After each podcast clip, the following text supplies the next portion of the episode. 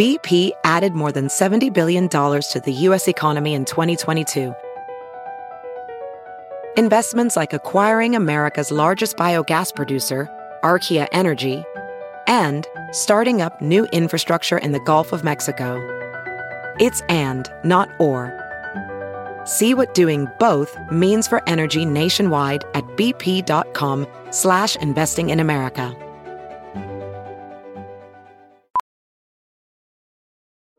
Welding instructor Alex DeClaire knows firsthand how VR training platforms like ForgeFX can help meet the demand for skilled workers. Anywhere you go look, there's going to be a shortage of welders. VR training can help welding students learn the skills they need to begin and advance in their career. The beauty of virtual reality is it simulates that exact muscle memory that they need. Explore more stories like Alex's at meta.com slash metaverse impact. Hello and surprise! You've been such fantastic fans of Fanaddicts. Clare and I are giving you a bonus episode this week, huh? We've been having so much fun interviewing the Dexter New Blood creators and visionaries. During our episode recaps, we decided we'd ask them about what they're fanatical about and give you a good old fashioned minisode.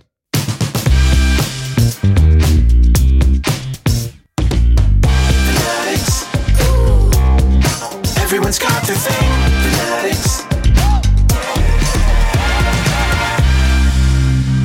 With us, we have right now Mr. Clyde Phillips, showrunner of Dexter New Blood, and the first four seasons of Dexter itself, and Nurse Jackie. You wrote the finale to Nurse Jackie as well. I so did. You're the king of finales, it sounds like. but right now, forget finales. Let's start with the beginning. The beginning of your love of exotic string instruments and guitars, Clyde. How did you get involved into that? Well, it started out when I moved to California as a teenager, and um, one of my pals played guitar and was teaching me guitar. And then I went to a pawn shop and bought a $40 piece of shit guitar. Loved it, played it all the time. I still play all the time. And as I got older and started earning some money, um, I started collecting guitars. I mean, some people collect motorcycles and boats and things like that. So it's a pretty innocent pursuit. I was always interested in the various sounds you get when you play guitar, the various sounds when you play different guitars. I remember Scott Reynolds was going to, whose daughter's a musician, uh, was going to Guitar Center uh, to get her a guitar. And I said, let's FaceTime while you're there, because he Scott didn't know anything about it. And I said, whatever guitar you think you're going to buy, you're not getting. The, the guitar is going to choose Audrey. And then she ended up getting a, a completely different guitar, which Scott actually bought for me. Uh, Ah. uh, it's the one on the far side over there behind me.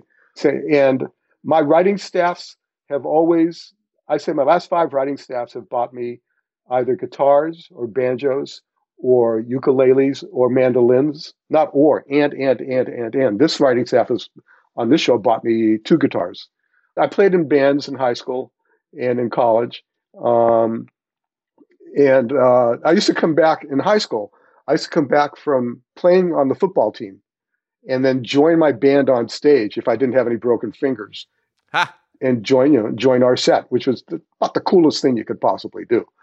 Um, and then I got interested in other stringed instruments. There's a thing called, which I don't have. I think you might know, David, that my house burned down four years Yes. ago, which is why I moved into this apartment. Yes. And I lost a lot of stuff, and a lot of stuff is in storage, and so I haven't seen that yet. And we were going to go do it over Christmas, but my wife got COVID, so couldn't do it.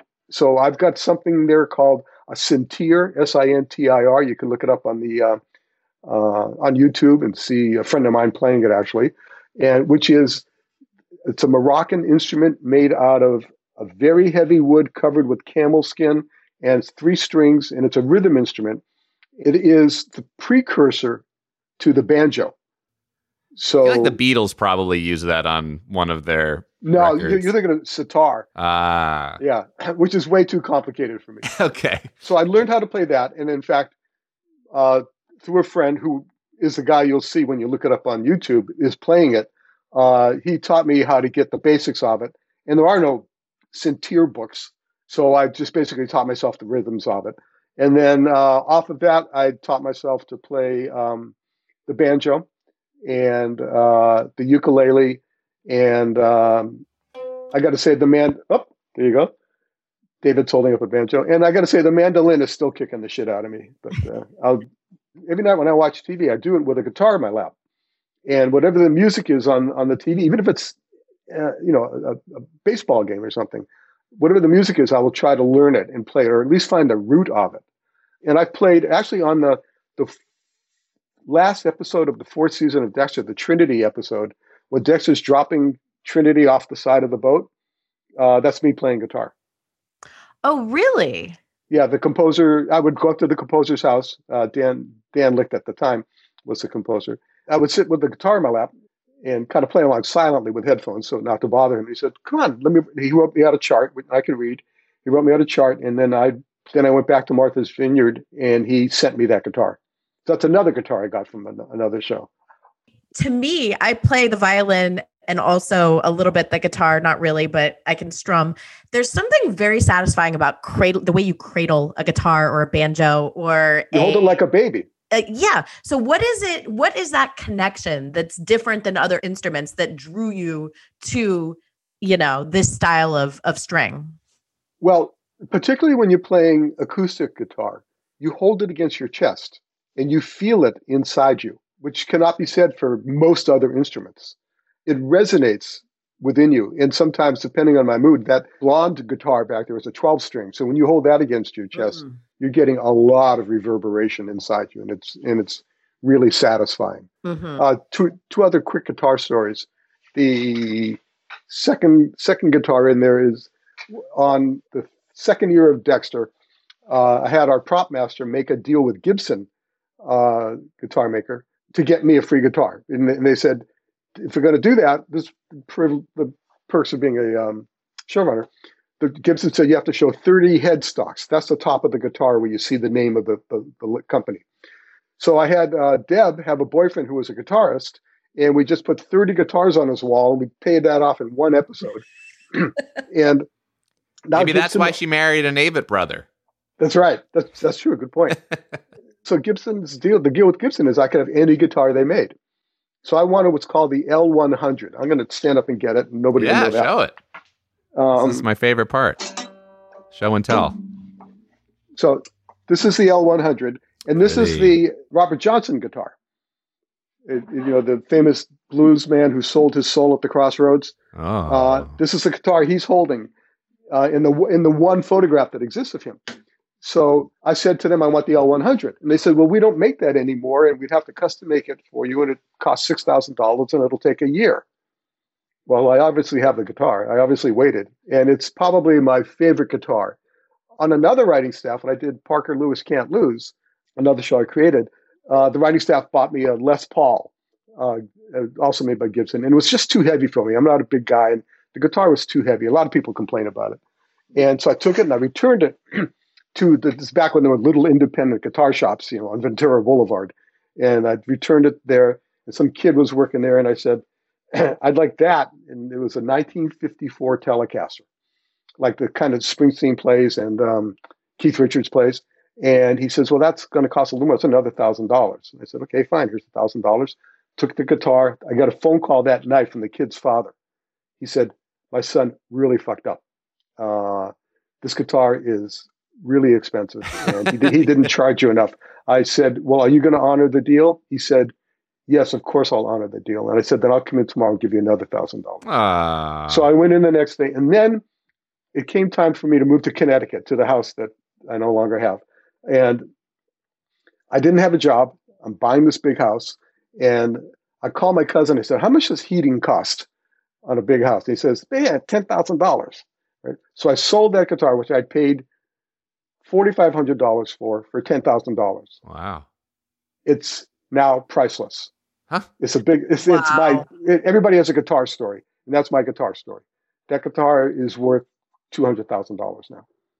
Yeah, I mean the serial number was one four three one, and now the serial numbers are in the millions.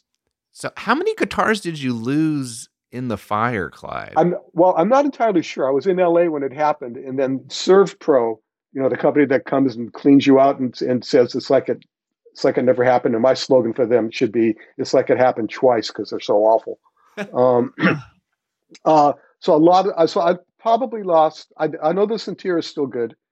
Somewhere between five and ten guitars. I'm not really sure, and I, I still want to get up to storage and see what I have. I know I lost uh, an antique banjo, and I had what's called a banjo-lele, which is a banjo on a ukulele with a ukulele skin, so it's really loud. And if you really, and if you don't know how to play, it really sounds awful.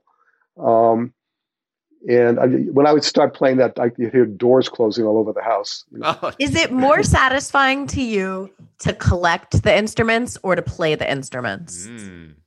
That, that's interesting. Um, I get a lot of satisfaction when when the collection is all together. Right now, I've just I, I've got four guitars here, four in Martha's Vineyard, and one in my studio down the street. But when everything is all set up, and I've got my 22 guitars and my Syntera and my mandolin, and I get a lot of pleasure out of just looking at them. Mm-hmm. But I got to say, I play every day, and I'm not a great musician by any means, but I can I can cover anything. And with the internet, if I hear a song I like, I just look up the chords and print it out and learn the song in a day, you know, or half a day. And so I guess my addendum to that question, the playing or the collecting is is the searching also part of like the journey to the instrument? Yes, it is. Um, there's a great book called Strat in the Attic, and it's about how people find guitars. You know, your, your great grandfather dies, and lo and behold, there's a guitar from 1890 under his bed. Um, and but people, guitars are so collectible now that people are getting smarter, and you can't really find great deals on guitars. You can't really steal a guitar anymore the the way you used to. Uh, people, the sellers of guitars are very aware of how valuable they are. Clyde, if you for someone listening who's like, I always wanted to play guitar, I never did, but now I'm inspired. Clyde Phillips has got me. Which is the guitar you would recommend to them to say, get this one and get going? Well, it depends if you want to play electric or acoustic. If you want to play electric, the Stratocaster is probably the most forgiving. Fender Stratocaster is the most forgiving, has the best neck. But also, wherever you buy it, you need to take it to a luthier to have it set up. You got to do, um, got to get new strings and have have the action set up. For acoustic, it depends on what size you want. I've, I showed you this one, which is um, the L100, which is called a parlor guitar, and it's about three quarters the size of. Bear with me. He's Going to grab another guitar of his many guitars. which is this, which is a guild. It's what's called the dreadnought style. Dreadnought being the size of the guitar, um, and it depends on what feels comfortable. And again, it depends on what sound you want. As I mentioned earlier, when you if you're going into a guitar store, you're not going to walk out with the guitar you went in to buy. It's going to be Ah. something else, and you're going to play it, and that guitar is going to speak to you, and you'll go. That's what you'll go home with. Do you have different moods for different instruments? Does that does your mood dictate which you'll pick up and play in the evening, play along with it the goes TV? both ways. It's, it's Oh. interesting. Um, it, it, yes, yes. First of all, but second of all, whichever guitar you pick up kind of determines what you're going to play. I love Like that. when I when I pick up the 12 string, it's Stairway to Heaven. Mhm. You know, when I pick up the uh, the Robert Johnson, it's blues. Um, when I pick up this, it's uh, Tom Petty. Mhm. You know, um, so yes, it goes both ways. Clyde, I'm loving learning about your gu- love of guitars. This is a beautiful, beautiful quality. We always end our time with a little love letter. It's usually where, you know, we would ask the guest, you know, please say dear guitars, and they would speak about why they love guitars. And then they'd say, you know, sincerely, for instance, Clyde. I would love if you're down to just if you don't even have to say anything. Can you just give us like a little 30 seconds of uh, of a twiddling on a guitar or something that makes you happy or it could be Ah, sure. Well, a something that cover makes or me your own happy. song? No, something that makes me happy is Yeah. uh, "Time of Your Life" by Green Day. Yeah. Mm.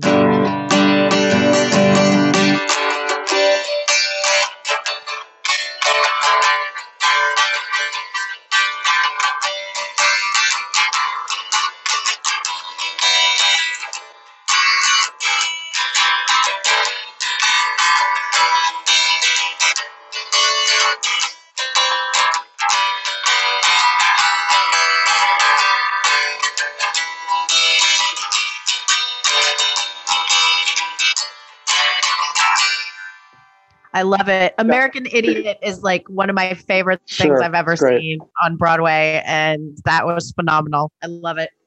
I'm sorry, I was a little out of tune. I wasn't expecting to, to be playing it, but It was no, it was great. Thank you.